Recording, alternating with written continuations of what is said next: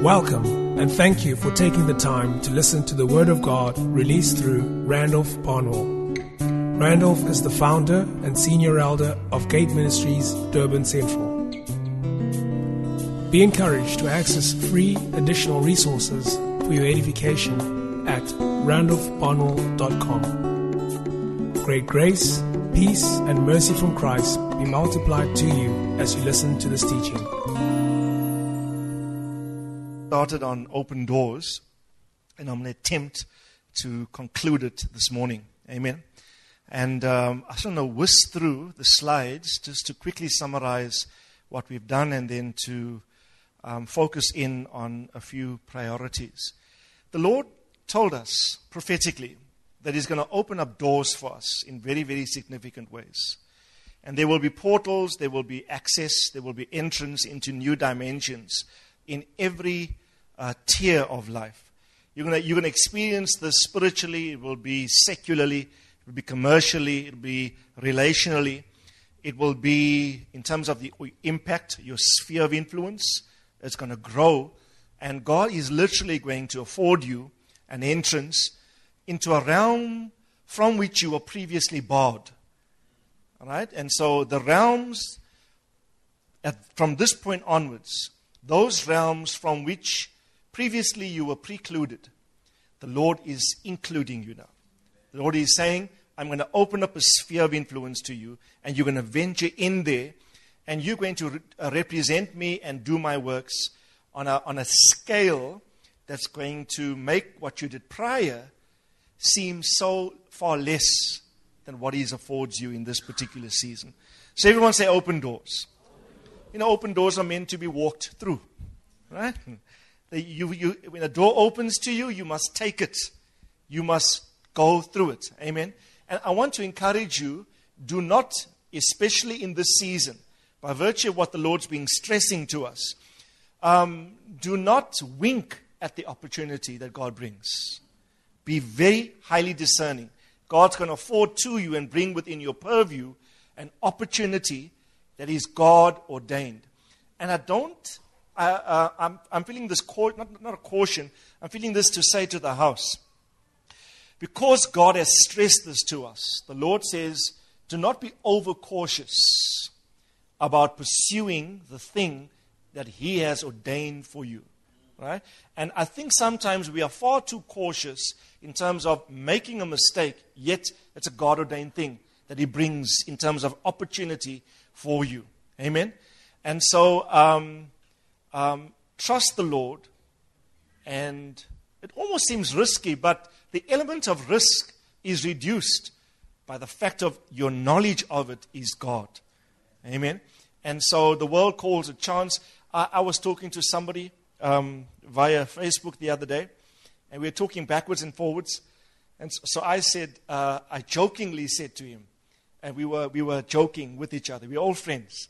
And so I jokingly said, oh, I'm still doing grand, getting old, and waiting for the gold. I was just throwing some terms to you. He said, oh, by the way, oh, good luck with that. That's what we say here, good luck with that. So I respond, no, I don't believe in luck. Because everything, my life is ordained of the Lord. I believe in destiny. So the element of luck is a worldly concept. You know, you take many hits and perchance you would get something. Now, we don't live in that realm. We live by the rule of God that our lives are governed by our Father. The steps of a righteous man are ordered of the Lord. Amen. And I really want to encourage you. I've experienced, since we started releasing this word 3 weeks ago, experienced some open doors ministerially. And these are significant doors. Remember what Paul said, a wide and effectual door. Wide and effectual door has been opened to me in the Lord, but there are many adversaries. Right? And so I want to encourage you, expect opportunity. Everyone say opportunity. So we're breaking the impasse. We're breaking the cul-de-sac. Right? Some of you have come to a cul-de-sac, but the Lord said that dimension of your life is about to change. That dimension of your life is about to change. Some of you have come to, when you travel on the roads, especially when there's road works, you have these stop-goes, right? Some of you have been in a stop-go in the spirit for a while. The Lord is saying, your path, the road that He's taken a while to prepare for you, is ready now. And there's permittance in the Spirit. Right? Divine permission given to you to go now. Amen? Can you see the sign in your mind's eye, in your imagination? I like to use my imagination because God gave it to me. Okay? So just see the guy taking the stop sign away. And this is the picture I'm having in the Spirit. And see the green board saying, go. Free passage. Everyone do this. Free passage. Right? Go. No holds barred. Nothing will prevent you. Nothing will hinder you, because the path, the way, has been prepared. If you had gone on this path prematurely, there would certainly have been destruction. But now the Lord has prepared a path that you can easily traverse on now. You can easily go upon it. Amen? So, open doors is our portion. Let's quickly whisk through this. I'm not going to go through much because we've been through this painstakingly. Next one. We spoke about a door of hope, and Fiona alluded to this verse. Everyone say hope. So the valley of Acre, which means pain, trouble, is translated into a door of hope. Liam? We spoke about a supernatural door of provision. Right? Psalm 78 speaks about God opening doors in the heavens, right, and pouring forth His wonderful, abundant provision. And I really want to trust, I want to encourage you to trust God for an elevated measure of provision. Right? The quality of the provision you've known up to this point is obsolete in the Spirit, as it were. God is saying, I'm going to increase. And it's the rate and the quality of your provision. It's going to be heavenly. It's going to be rained down from the heavens. Okay? So expect a door. Listen to me carefully. This is not our usual methodology of preaching. Usually we're highly doctrinal. This word is largely a prophetic word.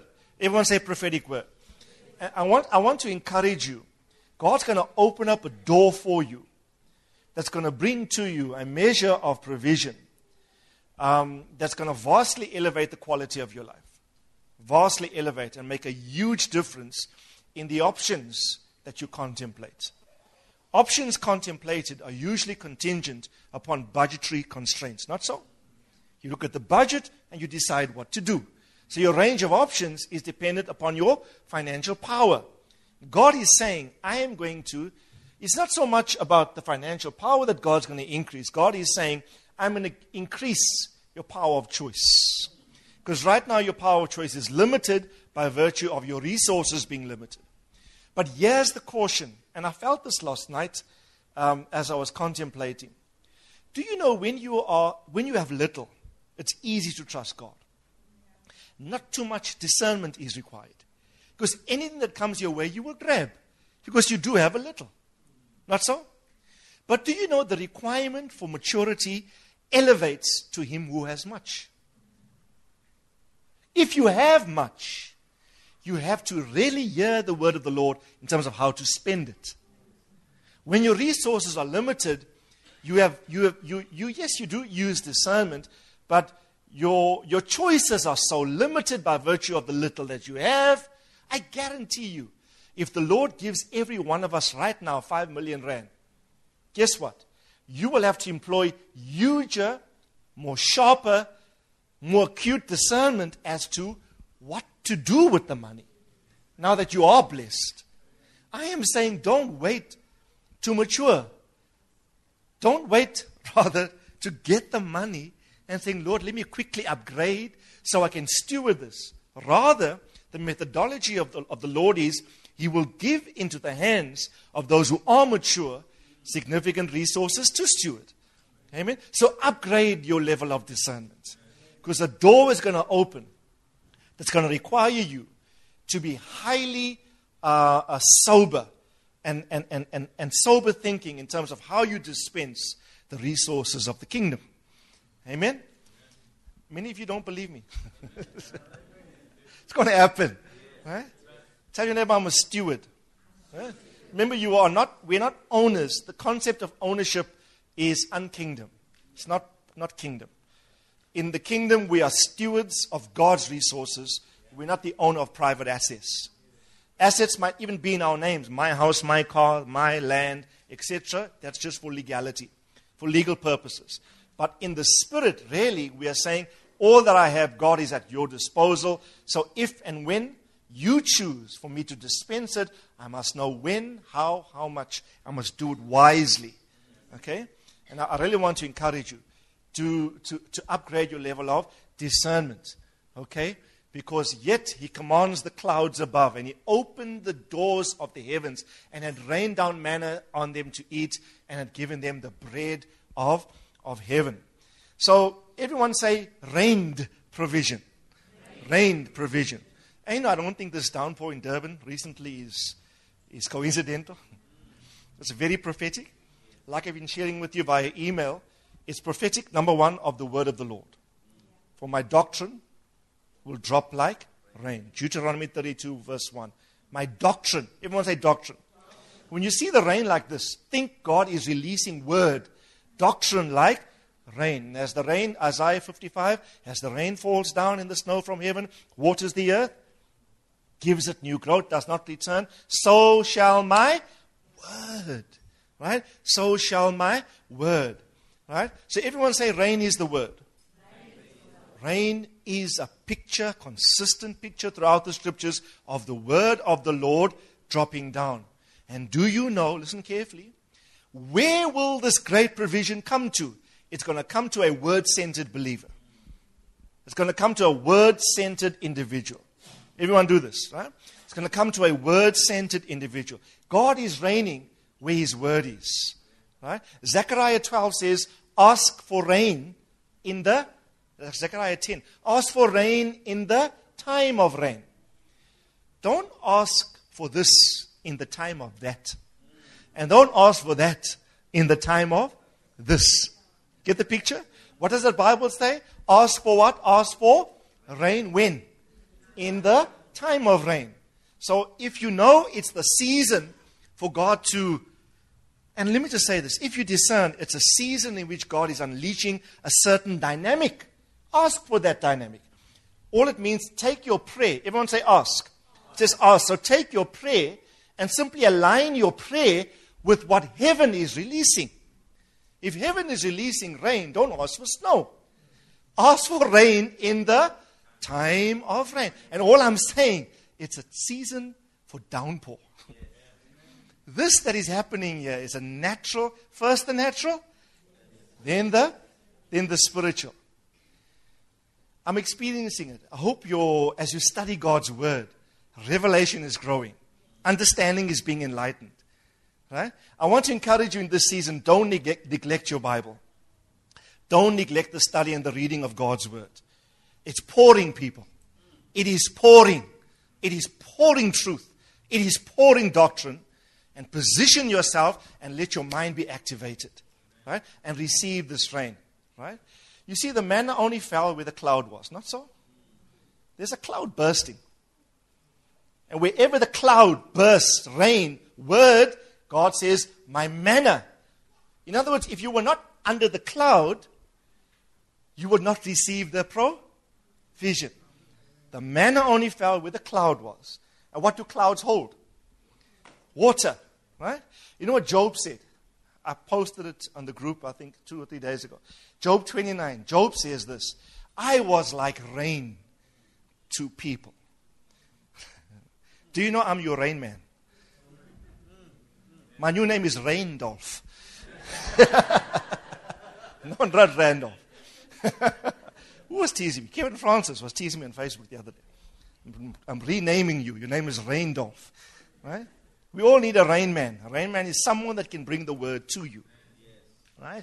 And I'm telling you, it's pouring. There's deluge.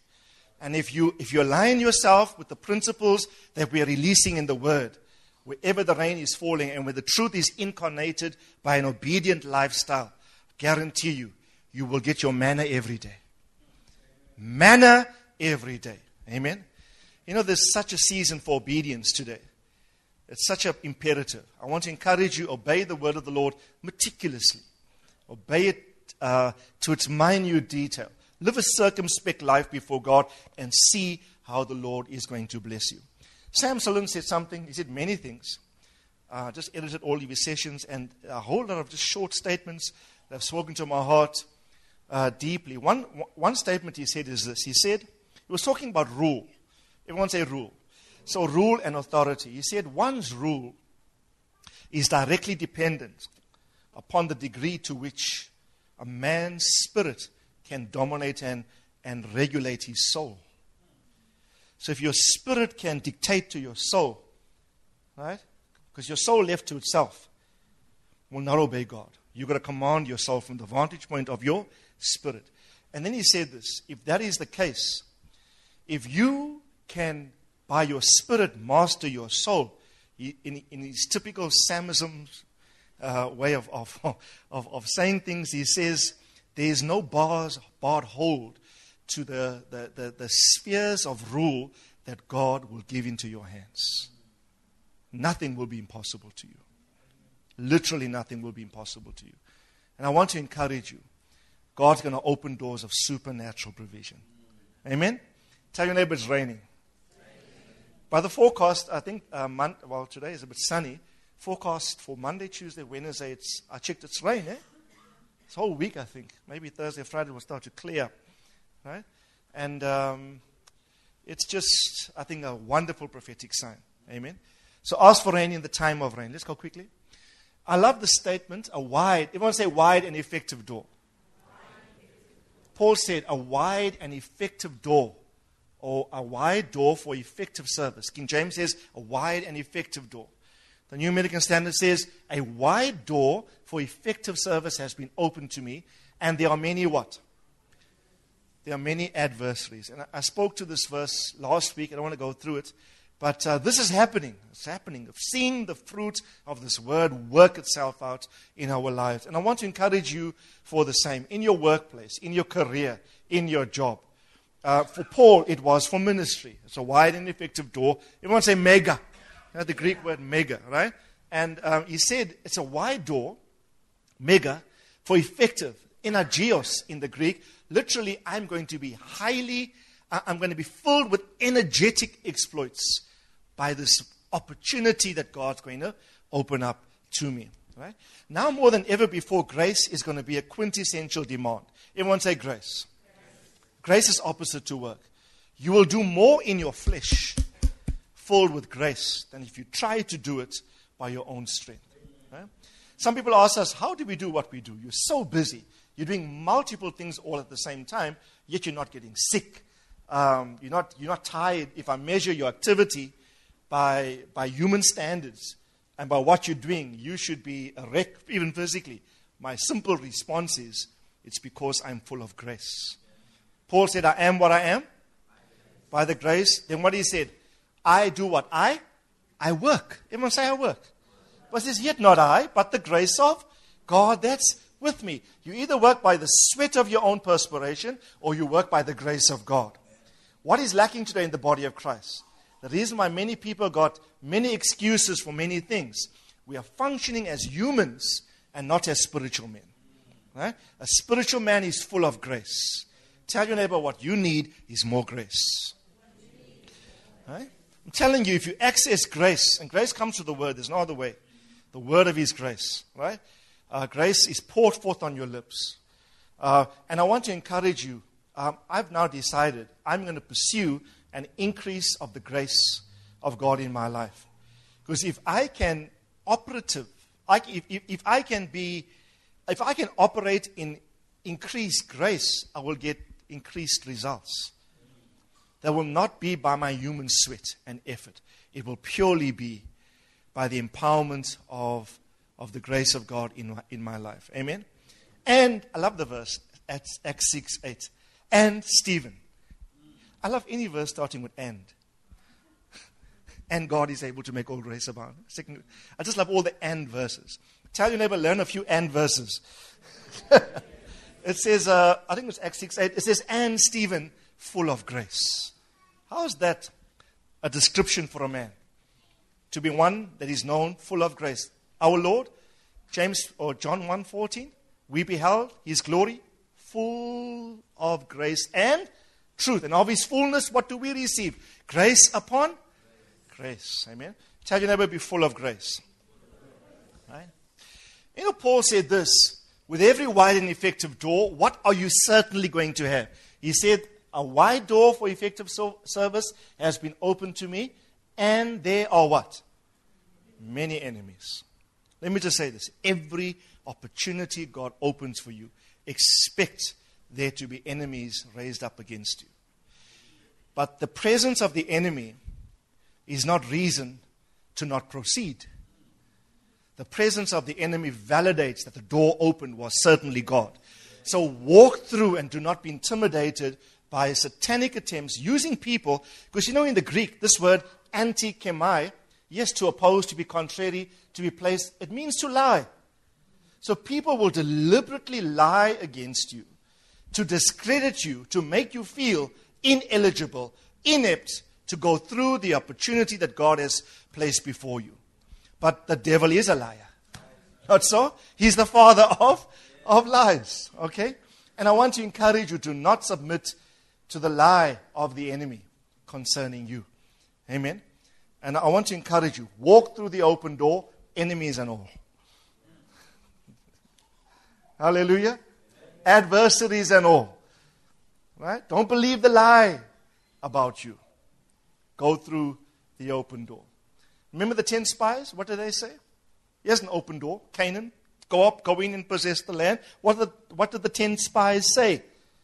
They said that there are what in the land? There are giants. There are threats militating against our accessing of all that God has given us. And what was their confession? They said, we are grasshoppers in our own sight. Therefore, we are grasshoppers in their sight. Their view of themselves became, in their mind, the enemy's view of them. Your identity is very important. How you think of yourself. Tell your neighbor you're well able to go up, to go in, and possess the land. Right? So when the enemy, you see the giant, yes, it's threatening your attempts to conquest, to access all that God has given you. Don't be like the 10 spies who says, we see the problem, we are like grasshoppers in our own estimation. The perspective we have of ourselves has diminished in the light of the significance of the problem. Never allow that. You know what David said? Goliath is so big. This problem is so huge, I can't miss. Huh? He did not perceive the threat, the hugeness of the threat, as a reason like all Israel did. Let's keep away from this open door. But you know what the Bible says of David? He ran to the battle. Yes. Come here. You know, sling. Tell your neighbor, run to the battle. Who is his words were, who is this uncircumcised Philistine that dares challenge the armies of the Lord? And notice Goliath's attempts to deride him. Who are you? What's your CV? Where you come from? Little boy? Right? No armor? What are your credentials? You know, the enemy will always try to undermine your legitimate right to go into a new door. Do not allow that to happen. And I speak prophetically to you. Do not think less of yourself than what God has made you to be. You are the Son of God, and God has given you an inheritance. Access it with all of your heart. Embrace it with all of your heart. I'm embracing a new sphere.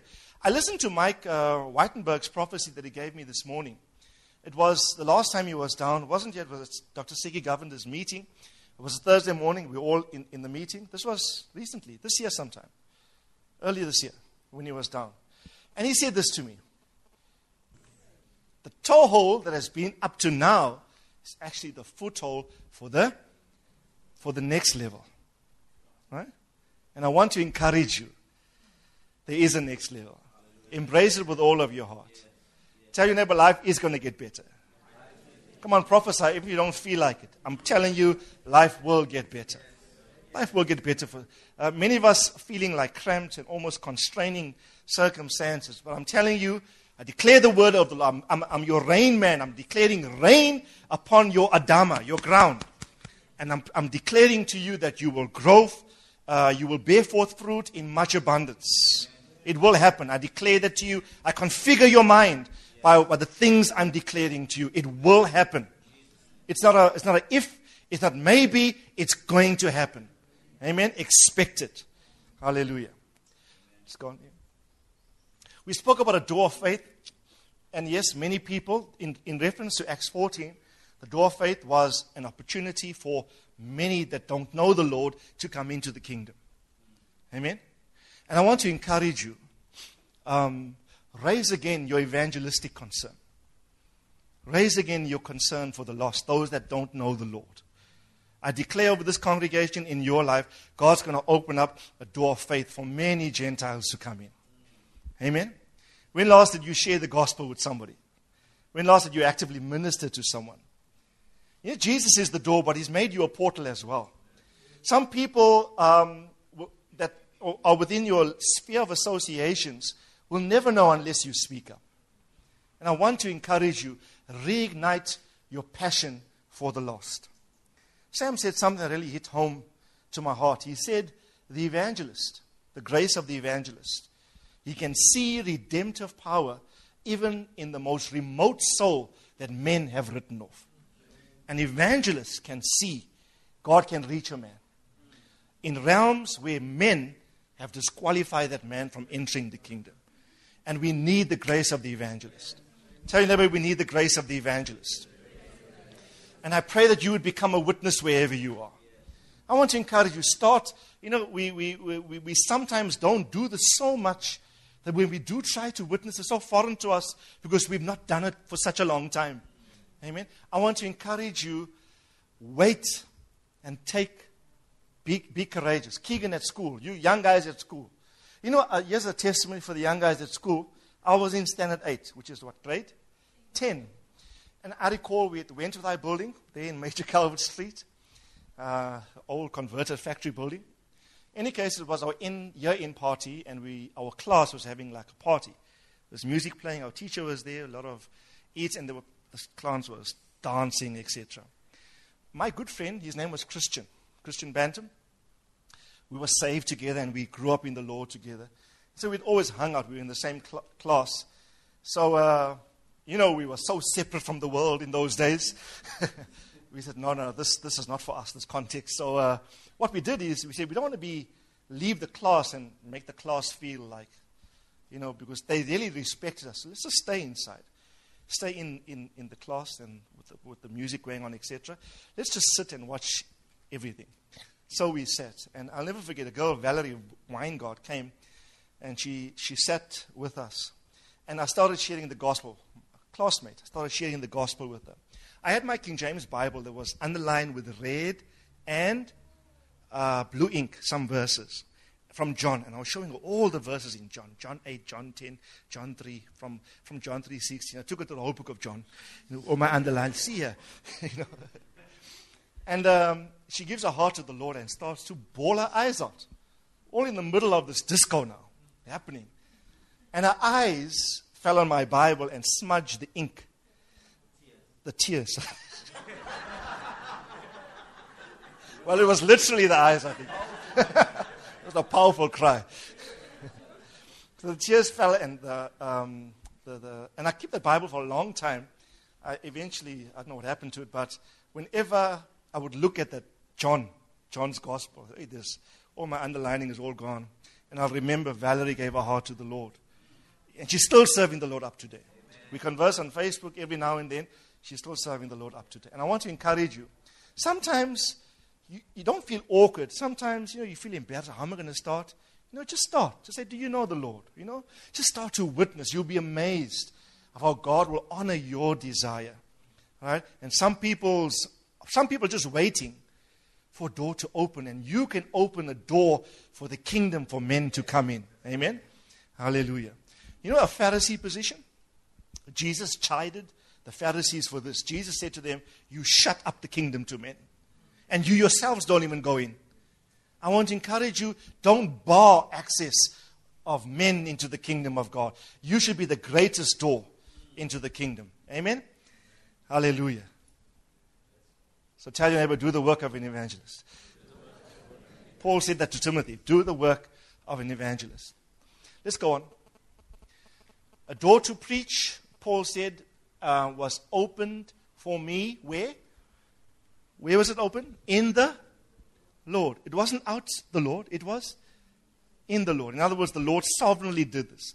I want to encourage you, for those of you that are called to minister, don't try to get open doors yourself. Don't try to push. Don't try to meet significant people and by that hope that people are going to open doors for you. Allow the Lord to sovereignly do it. Doors will be opened to you by God's sovereign orchestration. In fact, doors that you're not even seeking will come to you. The door must be opened to you where? In the Lord. Because sometimes we open our own doors and it's not the door designed by the Lord, and we reap a whole lot of problems.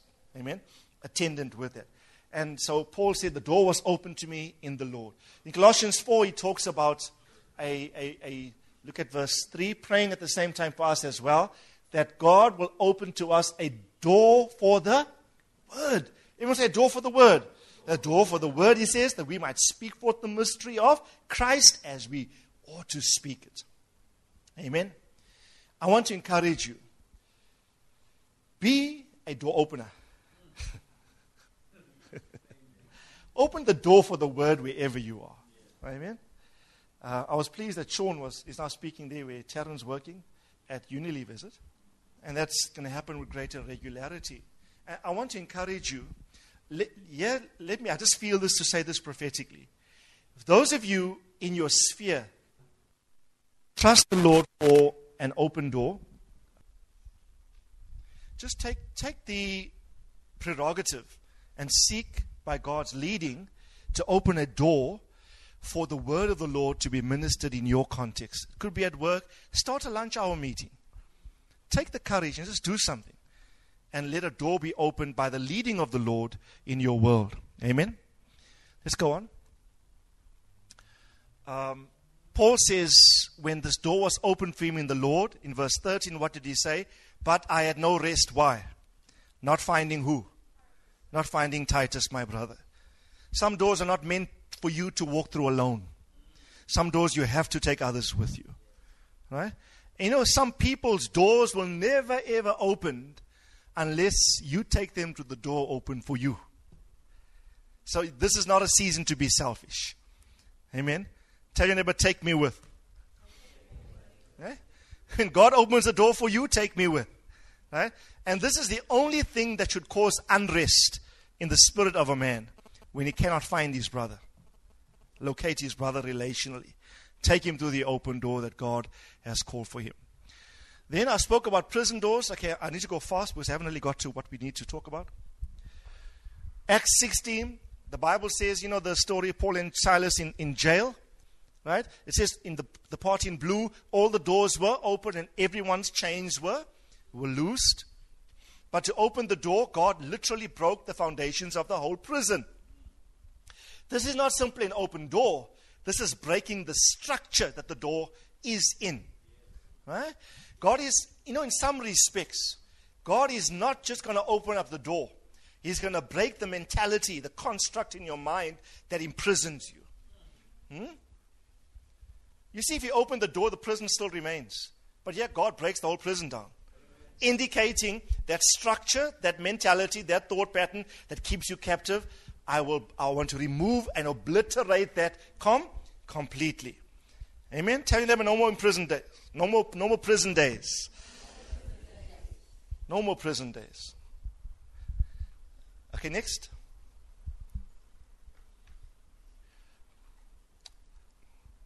Satan, let's go on because of this time. I won't have time. I want to get to where we need to go. And after this. Everyone say knock. What do? What did Jesus say? Knock, and the door will be open. There are some doors that will only be open to you in the Lord. That is, right? You see the guy on the right here. He's trying to force a door that God has closed. You must only walk to the door that God has opened. Right? Don't force something that God has not ordained for you. You know what the Bible says? We'll read it shortly in Revelation 3. I am the Lord, I shut a door and no man can open. Then he says, I open doors that no man can shut. So don't attempt to open a door that God has sovereignly closed. You're going to expend unnecessary time and energy in pursuing a matter not ordained by the Lord for you. But I really believe in some respects, there are some times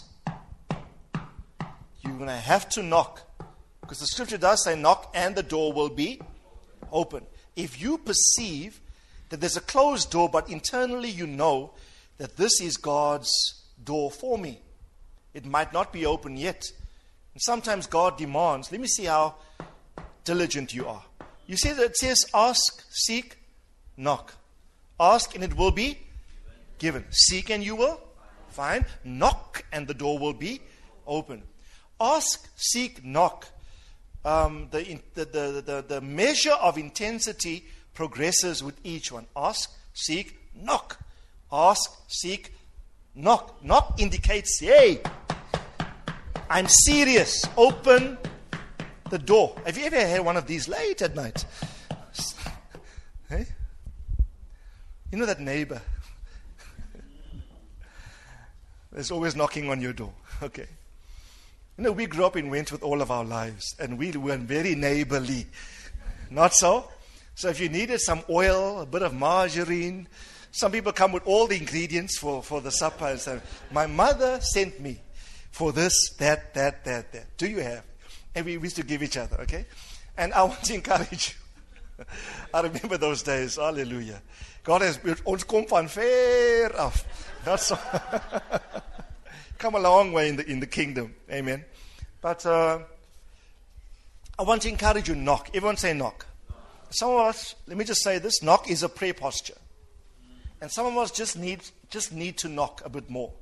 Just need that much more diligence, that much more seriousness. You just need to be far more focused than you are. You just need to knock a bit more diligently, and some God-ordained doors are going to open up to you. Amen. Okay, let's leave this out because I already covered that. Let's leave this out as well. I want to read this. Listen carefully to Revelation 3 from verses 7 to 13. And to the angel at the church at Philadelphia. Everyone say Philadelphia. What does Philadelphia mean? Brotherly love. So this church is known for its wonderful relationships. There's brotherliness. There's brotherly love in this church. Not so?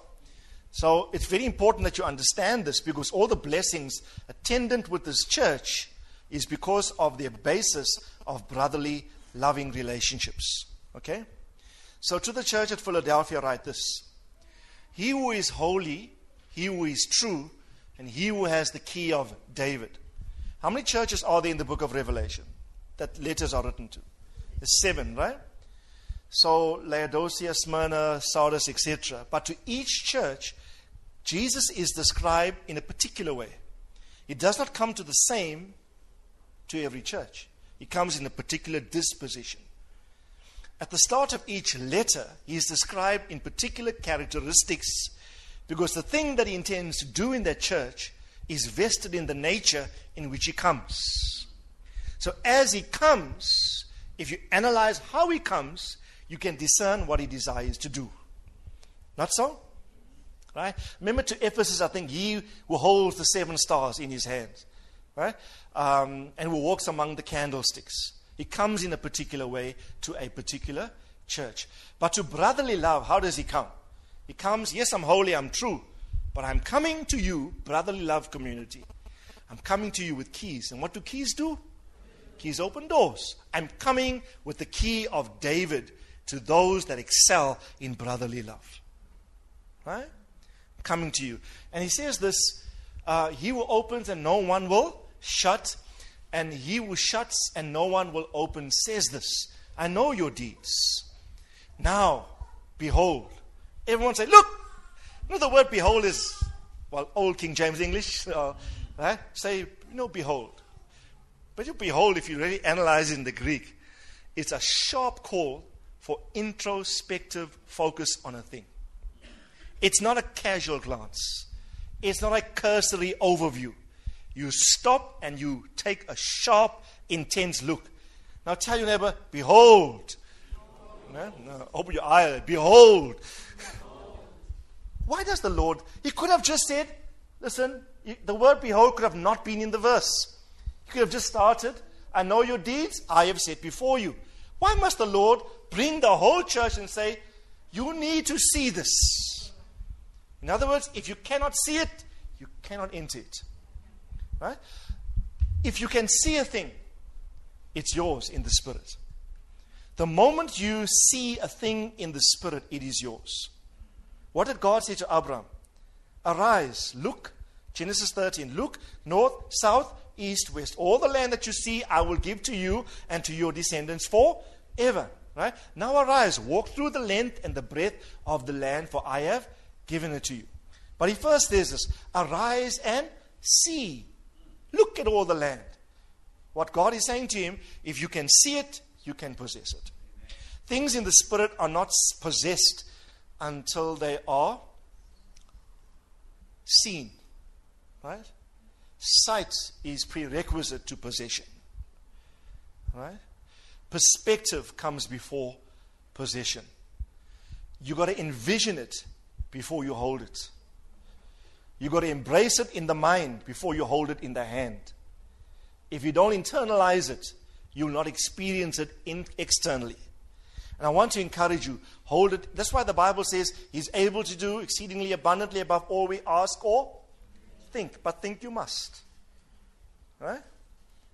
So don't shelve your dreams. Everyone say, okay, look to your neighbor and say, behold. Right? Now ask them this, can you see your open door? Can you see it, right? Can you see your open door? It's a Davidic door. It's a key of David that is alluded to here, right? And notice what he says. I know your deeds. Behold, I've put before you an open door which no man can shut. Why? You have little power, but what have you done? But you've kept my word. You've kept my word, and you have not denied my name. Right? Let's go on quickly. You kept my word, and you have not denied my name. Everyone say Davidic traits. Right? You know, it's not the key of Peter. It's not the key of Paul. It's not the key of Moses. David specifically is referenced here. So these are aspects unique to David. Right? I just want to quickly run through a few. Firstly, David excelled in sonship. Right? He excelled in sonship. Remember when who was his father, by the way? Jesse. What does Jesse's name mean? I possess. Jesse also means one who stands out. Right? So whenever David called his father Jesse, he was saying in his mind, Dad, you are one that possesses stuff. Dad, you are one that stands out among the group. Not so? Now when David killed Goliath, what did Saul ask? His men to ask. Saul sent his men to inquire of David. Not what is your name. He said, go and inquire of the land as to who his father was. Saul is not interested in David. Saul wants to know, where does all this power come from? Who is the source of this? Who is your daddy? Right? Ask your neighbor, who is your daddy? Okay. In other words, your grace and anointing flows from your connectedness to a spiritual source. Connectedness to a spiritual source. Right?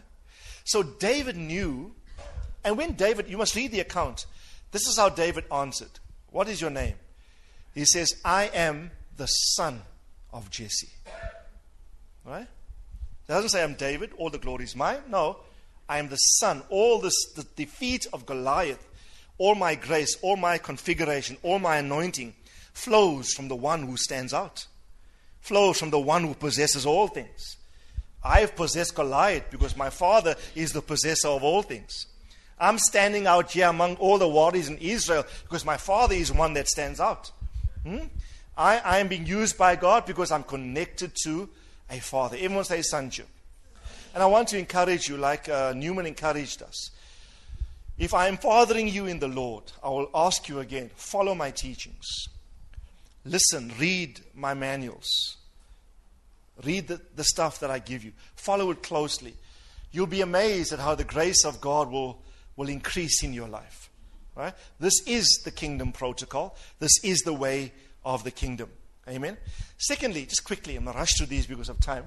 Everyone say obedience. Remember Jesse said to him, go take the food to your brothers who are fighting on the battle. They are fighting Goliath. How did David land up at the battlefield?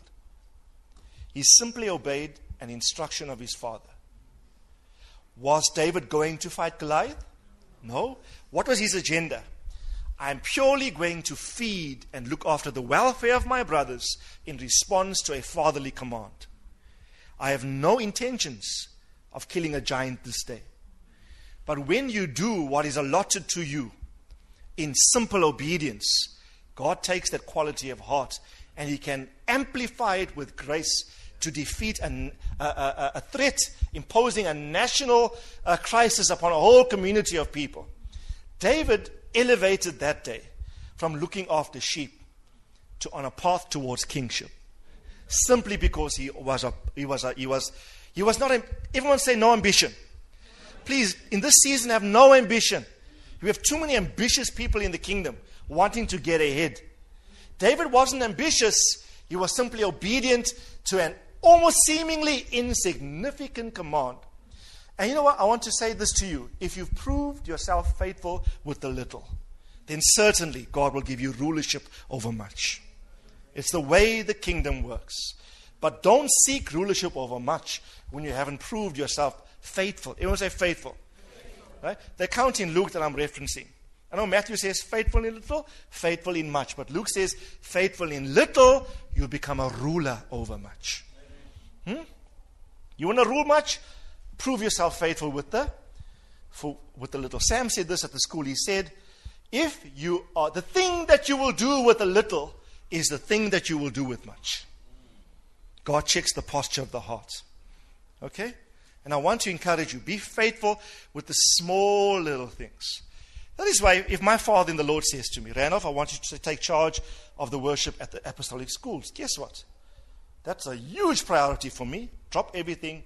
We'll be there very early before every session, planning the songs, being there, etc. Why? A father has sent me with a little instruction. But sometimes little instructions qualify you for rulership over vast spheres. Amen? Tell your neighbor, rule. Do you remember what did David say to Saul? When Saul tried to put his armor on David to fight Goliath. And he was very uncomfortable with the armor. Right? So Saul asked him, oh, by the way, what's your credentials? You want to fight this uncircumcised Philistine? What do you have in your bag? David said, well, a bear came. I was looking after daddy's sheep. You know, David is so almost naive. He's so innocent. He says, well, one day I was looking after daddy's sheep and a bear came. And your servant with his bare hands killed the bear. Bare hands killed the bear, right? Some of you didn't get it. It'll come later. Then he said, another day, a lion came and wanted to eat my father's sheep. And with my lion hands, I killed the lion. Right? I'm just paraphrasing. Okay. And Saul says, hey, but this is another domain. We're talking bears and lions. This is another. This guy is a giant, right? But David's faithfulness in killing bears and lions qualified him to approach Goliath, right? It wasn't so much by comparison to Goliath that the bear and the lion was small. It was David's position over caring for sheep that God honored. The father gave him an instruction, or David says, come hell or high water, my father's interest in the welfare of the sheep is my priority. I will face any threat, put my life on the line personally to ensure that daddy's wishes are secured. Not so? And when God says a man can care for sheep that way, that's the kind of heart I want in the king to rule over all my people Israel. Right? And God honored that position. You see, we want anointing and power, but not too many people have honorable motives. God's anointing and grace attends honorable motives. If your motives are right, the grace and the power will flow. And the Goliath that you see, that everybody else sees. I mean, do you remember Eliab? Just look at the next one. Liam, I think it's the next one. Just quick, next one as well. That fourth one. Walk away from being drawn into carnal battles. Some fights you must not entertain. Some battles are not ordained by God for you. There are some battles you must simply walk away from. Don't demean yourself by lowering your standards to engage people that are carnal, that try to extract the carnal in you. Refuse it. What did Eliab say to David? Eliab was David's eldest brother. Where was David in line? David was the 8th son of Jesse, not so? What does 8 mean? New beginnings. David was the embodiment of a new era, the embodiment of a new time, a new epoch in the history of Israel. And here he was about to start a brand new time frame. Eliab said to him, when he came with the lunch, you know what Eliab said? You mischief maker, the eldest brother. What are you doing here on the battlefield? Have you come to seek mischief? And the first thing Eliab says, who is looking after daddy's sheep? You've left the sheep unattended, and you've come here. And David, I'm just paraphrasing his response. David's response is, no, the sheep are taken care of. In other words, David proved, I'm not irresponsible. Even in fulfilling my father's desires, he sent me here to give you guys food. You know, let me just say this. Sometimes the people you feed are your greatest critics. Yes, David sent to feed the brothers, and the brother is taking off with him. Don't bite the hand that feeds you, they say. Right? And yes, David is having to deal with the older brother syndrome. Amen? Sam said something again at the school. He said this, the younger brother's greatest threat, the prodigal, the young son. In Luke 15, the prodigal son who went away, his greatest threat to coming back into the economy and the house of his father was not his father. It was his elder brother. And sometimes elder brothers don't know the destiny attached to your life. And sometimes they will not understand. And sometimes they'll question your motives. What are you doing here? And what the Bible says, and David answered him not a word. He just walked away. And David realized, oh, big brew, you're at it again. Right? You're chiding me. What are you doing here? David didn't even answer him. David just... Tell you never walk away from some battles. There are some emails that don't deserve a response. There are some telephone calls that you must not lower yourself to and respond to. There are some argumentative people that want to draw you into a word battle. Simply like Jesus was dumb, like a sheep before a shearers is dumb, he opened not his mouth. Simply walk away. Amen? Don't be drawn into battles that are not part of God's design for you. I know it's hard because you have the flesh in you, the carnal side in you wants to vase, wants to state your case, wants to justify, wants to seek to make yourself righteous and them look bad. Sometimes just walk away. Just walk away. Huh? And do you know the same brothers that misunderstood him, now I have to bow to him as king. Some battles, you will never try to convince the person as to what you represent.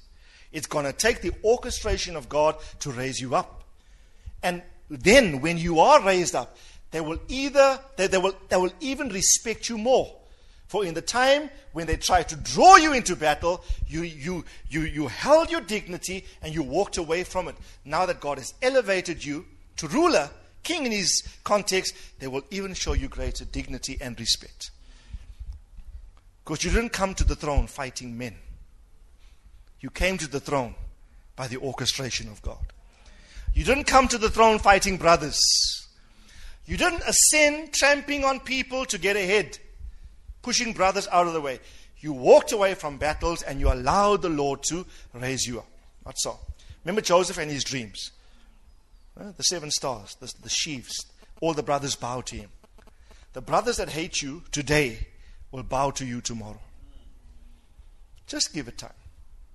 But maintain your peace, maintain your purity, maintain your integrity. Amen? Walk away, walk away, walk away. Hallelujah. He was faithful. I said he was faithful with sheep, and God elevated him to deal with national problems. Quickly. He was fearless. Everyone say fearless. Fearless. The Bible says all of Israel was in fear because of Goliath. How long was Goliath's taunts? 40 days. Imagine 40 days he would come out day after day saying, send me a man, send me a man. They will fight me, of you armies of Israel, send me a man. And no one from the highest trained individuals in the armies of Israel dare to challenge this Goliath. 40 days. Hey? 40 in the spirit is probation. 40 is a time of testing. 40 is a time of wilderness. 40 years in the wilderness. That period must be over in your life. David comes and he says, how dare this Philistine? And notice, what does Philistine mean? The word Philistine means wallowing. It means fleshly. The word Philistine implies carnality. Right? David looks at, he calls him a Philistine. Who is this? Fleshly, because he's uncircumcised, full of the flesh. Uncircumcised Philistine that dares challenges the army of God. Send me and I will face him. David was a little boy at that stage, but he was fearless. Fearless. I want to encourage you. I'm in a new place of faith and fearlessness in God right now. Right? Something I heard at the school really challenged my heart. I'm not sure who said it, but whoever was preaching said this. Before the fall, before Adam sinned, when man was perfect, fear was absent. Fear was not a known emotion to the realm of man. Fear is not native to man. Fear is not man's preserve or domain. Fear is a result of sin. But if you can learn to overcome sin, you will deal with fear. When God came to Adam, Adam would engage God. But after the sin, God came to Adam, and what did Adam do? He ran and he hid himself. What did God say to him? Adam, Adam, where are you? Why are you hiding? He said, because I feared. Because I was uncovered. Who told you you were uncovered? Right? The proneness to the flesh is the basis upon which fear operates. I test this out. The more you live an overcoming life over fleshly, carnal pursuits, the more you emerge as a fearless man. There's a subtle way in which carnality erodes faith and produces fear. For he who is fearful has no confidence towards God, like Adam had no confidence. But if you're full of assurance, Hebrews says, let us come boldly to the throne of grace to find grace and help in times of our needs. I want to encourage you in this season, be bold. But your boldness and fearlessness is going to be based upon a life free from sin and carnality. You'll be amazed at the things that now suddenly you think you are able to do when you live a pure life. But the moment you step to impurity, your faith and your quest to do great things is automatically compromised. But if you can, from the basis of purity, pursue the things that God has ordained for you, you will do so in absolute fearlessness. For God has not given us the spirit of fear, but what? Of love, power, and of a sound. The word sound there is well-balanced, a well-balanced, focused mind. So David was fearless. Next, quickly. He was repentful. Remember when he sinned after he was found out in terms of his adultery that he committed with Bathsheba? Right? He committed a grave sin, not just adultery, but also murder. Right? And when the prophet exposed his sin, what did he do? He repented. He wrote Psalm 51, create in me a clean heart, O God. Right? When in error, this man quickly turns. When his deficiency is exposed, this man, David, doesn't justify himself. He simply turns. And I want to encourage you. We're living in a season. Please, brethren, hear my heart. We're living in a season of great exposure of the hidden things of darkness. What is done in darkness will be brought to light. But you know, God always reveals a thing to redeem the thing. Light shines to reveal hidden things of darkness, not to destroy the man, but to save the man. You must get your perspective right. Whatever God reveals, He heals. Tell your neighbor, He heals. Right? God's purposes for exposure is always redemptive. It's never destructive. Right? And you must always train your mind. Let me give you some valuable advice. You never ever rejoice over the deficiency of your brother, because that will expose how immature you really are in the Lord. If I get wind of Sean's failing in some respect tomorrow, let's say, right? And I sit as his father in the loss, oh, my, how could you have done that? Right? I'll be disappointed initially. And I quickly bounce back in the spirit and say, but what God exposes, His intention is to redeem. So what do we do? If a man is overtaken, I'm quoting Galatians 5. Galatians 6:1. If a man is overtaken in a fault, what does it say? You who are spiritual, restore such a one in the spirit of meekness, lest you yourself also be tempted. Right? Who does the restoration? Not everybody, only spiritual men. You who are spiritual do the restoration. Let me just say this to you. When, known celebrities fail. Not celebrities. Well, they become celebrities now in the kingdom. You know? And I marvel and I sit back with sheer disappointment when I see people and how they comment about the demise about a brother in the Lord. We are one family. Say one family. One family. And I take it personally when someone shows a deficiency. I'll never rejoice. I'll weep in my heart. I really do. I become extremely sad because the name of my God is being maligned. Okay? And I want to encourage you. This is a season for great grace, great mercy. Never gloat. Tell your neighbor, you need to be more merciful. You need to be more. You hear someone's ill, someone's going down, don't rejoice. Rather exercise mercy and grace. Amen. Let's just finish this up quickly. So he was repentful, right? He's honoring of Saul. Remember, he honored Saul, never ever attacked him. The person that hated him the most, he honored the most. Even after his death, he wrote the Song of the Bow, honored him for all of his great contributions to Israel. I want to say to you that your greatest enemy you must honor. You know, the greatest test for maturity is this. Jesus said, love your enemies. You can't even be neutral towards an enemy. It's not permissible. You would say, yes, love my brother, I can deal with that. Now, if you are writing the scriptures, here's the enemy now. What are you going to write? Well, I'll just be neutral, no response. He's my enemy, finish. So he says, no. That same enemy, show the same degree of love like you showed to your brother. And the scripture, quoting Matthew 5, it says, for then you will be sons of your Father in the heavens. Amen. Sonship is demonstrated most aptly when the son can easily love his greatest detractor. Who's your greatest enemy? Oh, by the way, you have some. This is a revelation for some of you. You got some enemies. You got some guys that don't like you. Right? Who's your greatest detractor?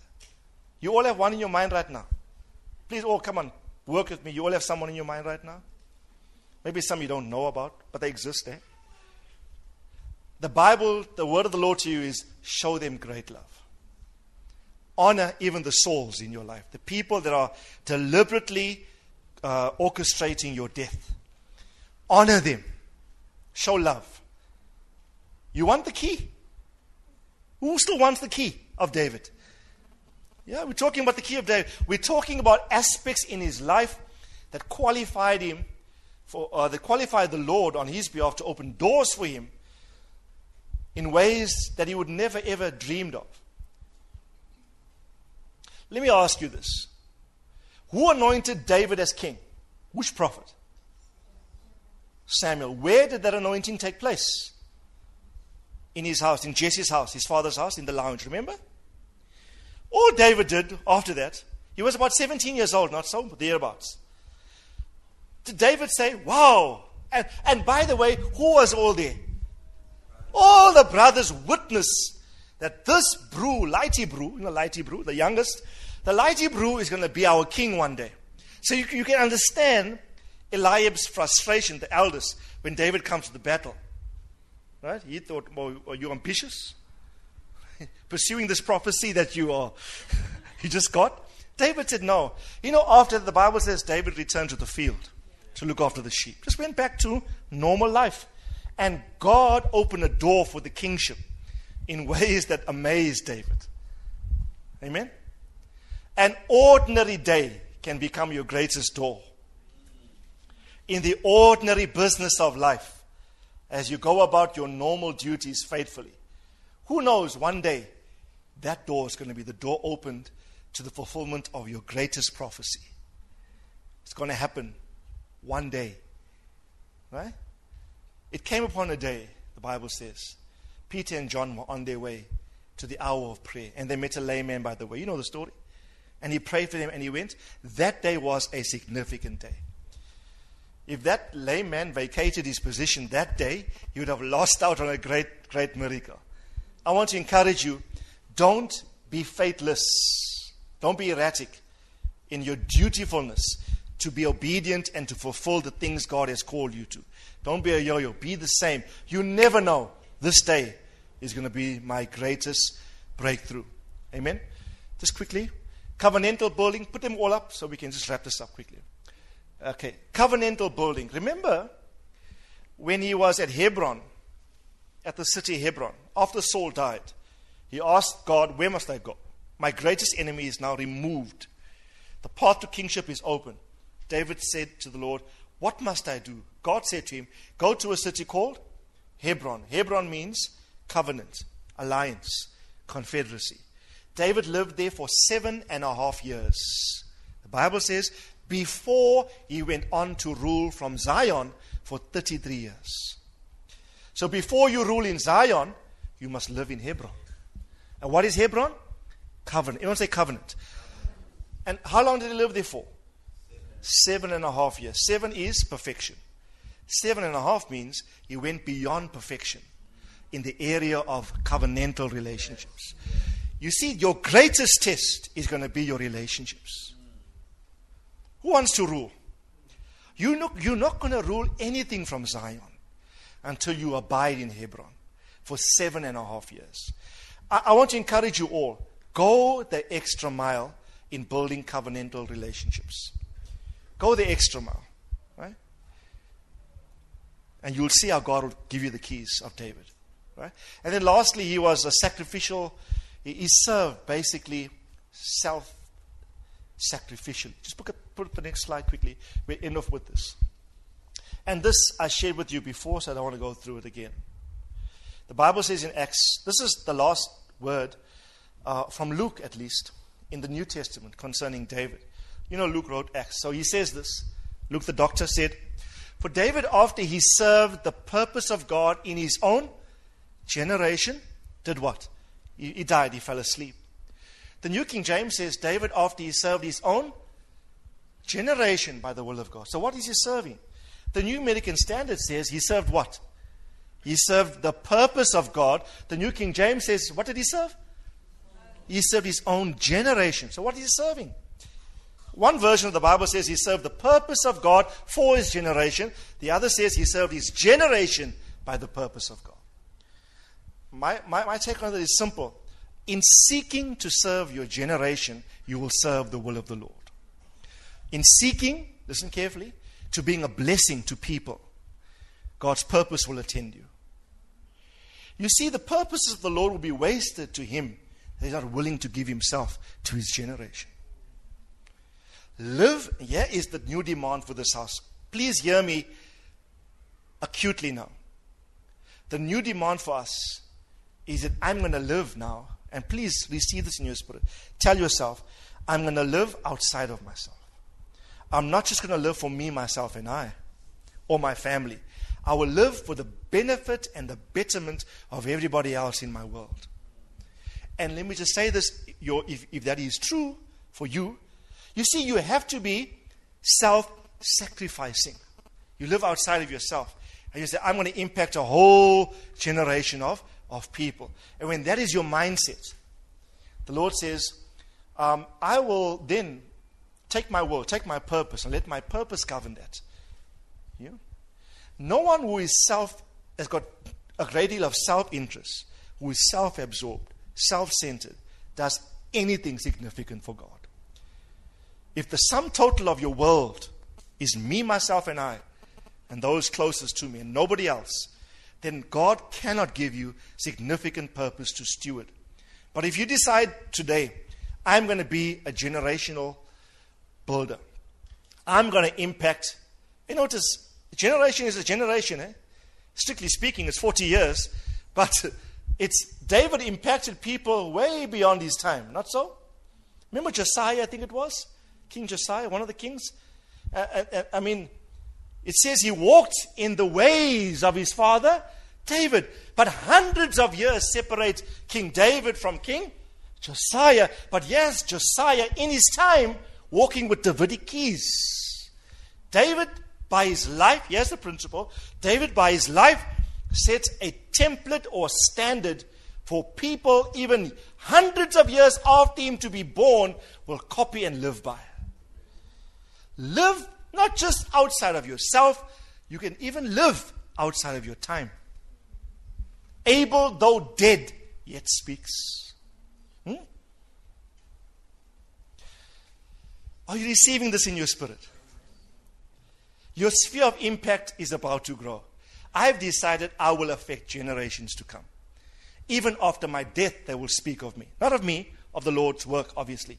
But you gotta tell yourself, I will by my life, I will start to, by my obedience, by my attitude, by my behavior, I am building standards or templates, molds, if you would, that other people are going to use, and they will generate the same results and more that I do. Jesus says, the works I do, you will also do.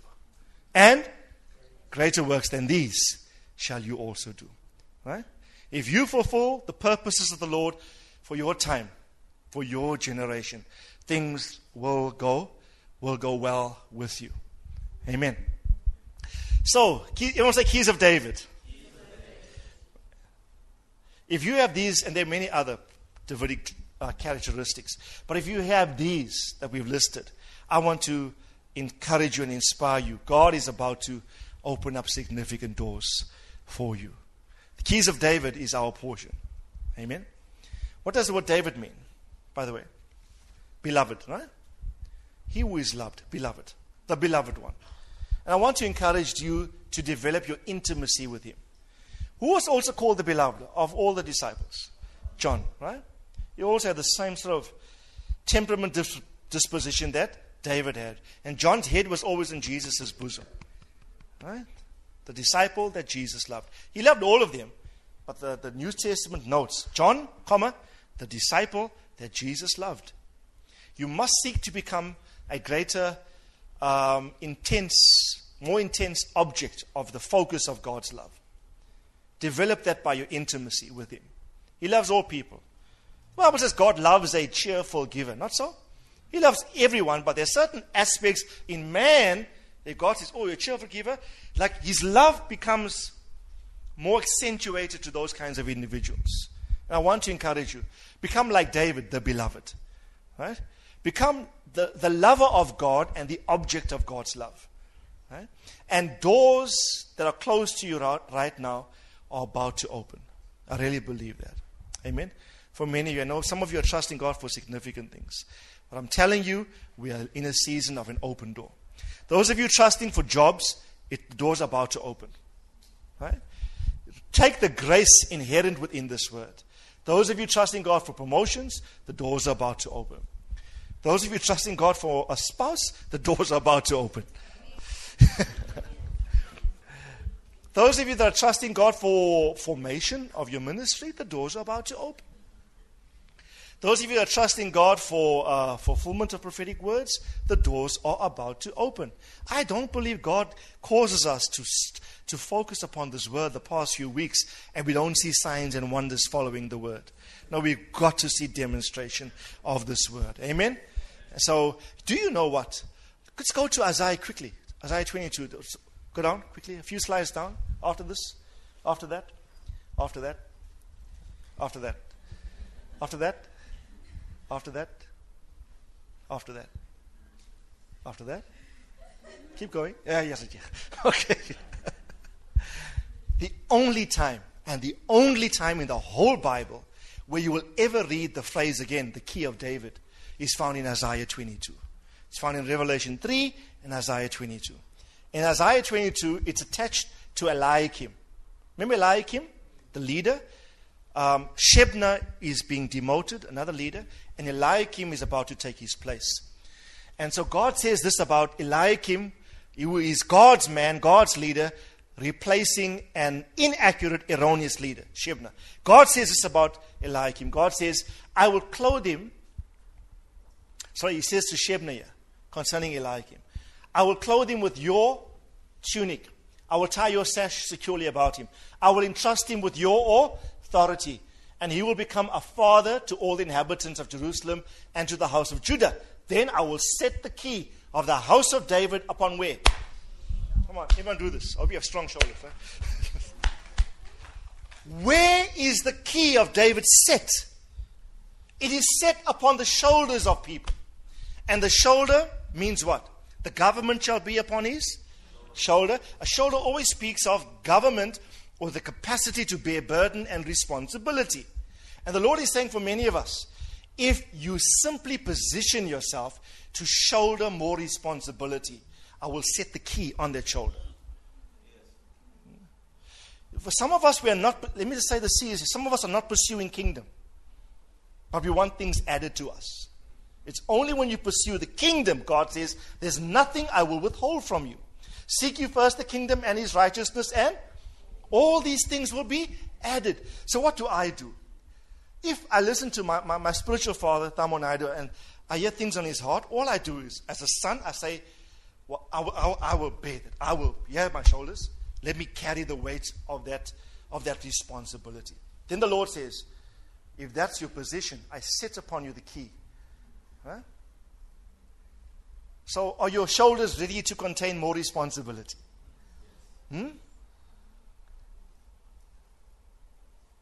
Keys.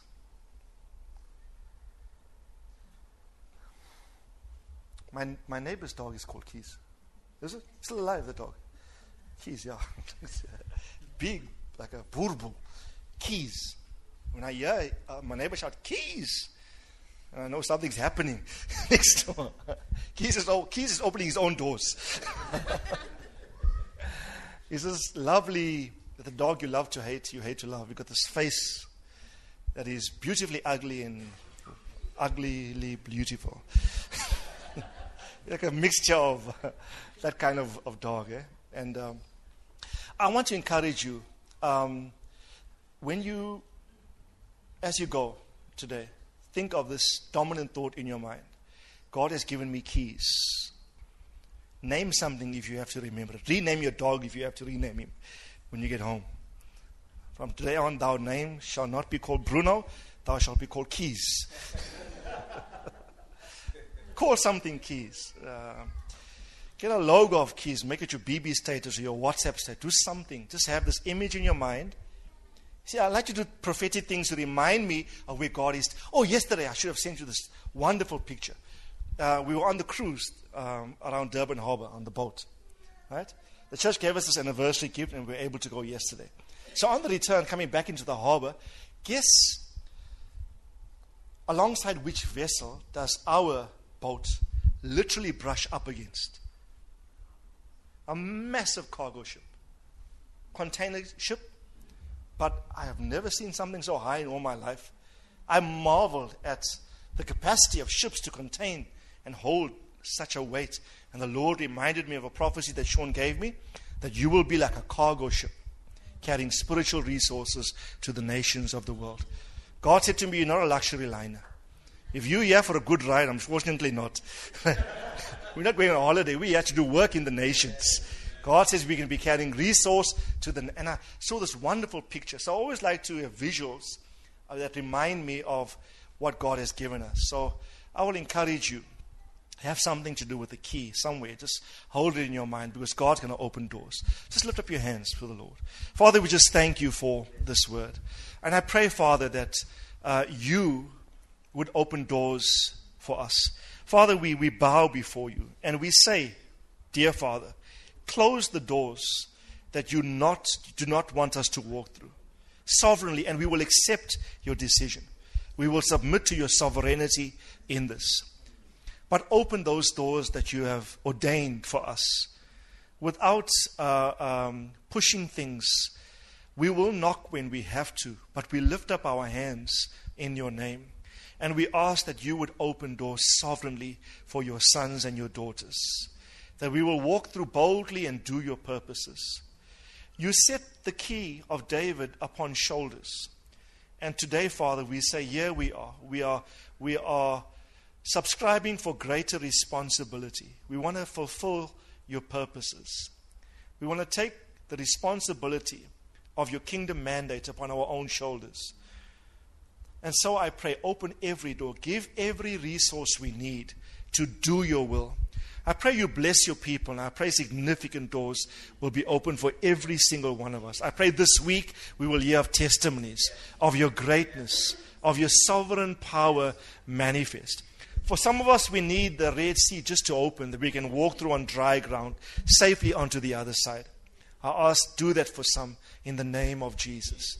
So, Father, we just thank you in sheer anticipation for what you're going to do. In Jesus' name, amen.